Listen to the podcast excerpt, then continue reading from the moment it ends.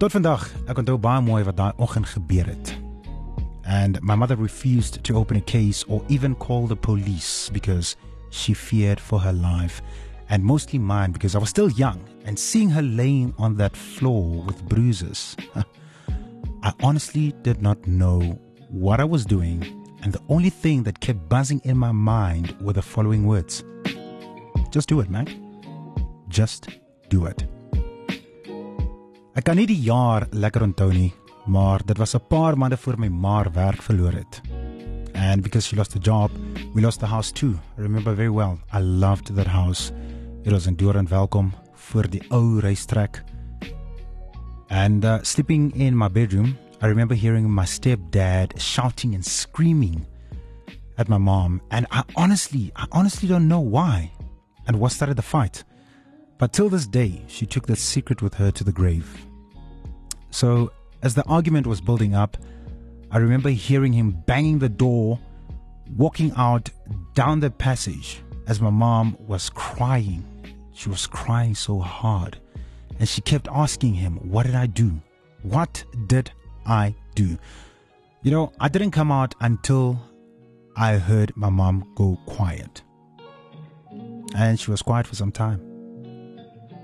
So then I asked myself, is she okay? I decided to open my bedroom door, and there she was in the passage. And his back was facing me, beating her up with an iron broomstick. Nou die rede hoekom sy nie geskree nie of die rede hoekom my ma besluit sy gaan nie skree nie was because she thought I was sleeping and wanted to hide this thing away from me. I remember running towards him and biting him on his back, and all he did was push me towards the wall. That's where I got up and I decided to run to the kitchen. The only thing he said when he saw me running, he asked me if I was man enough to face him.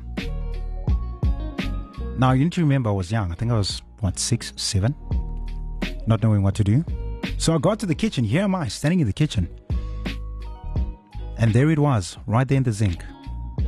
I pulled out a bread knife, ran to the passage, and I shouted out loud If you do not let my mother go, I am going to kill you. As he again turned towards me, my mom in tears shouted out loud, laying there with bruises and blood.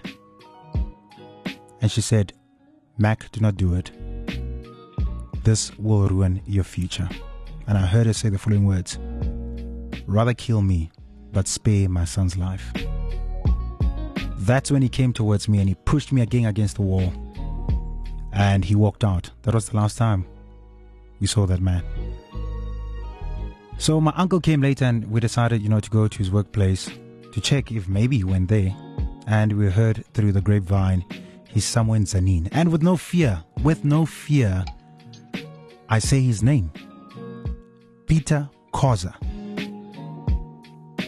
Because honestly, that image is so deeply painted and my heart is still deeply wounded that when I see, you know, these stories popping up of gender based, uh, based violence, this memory just comes back. The question is, what would you have done?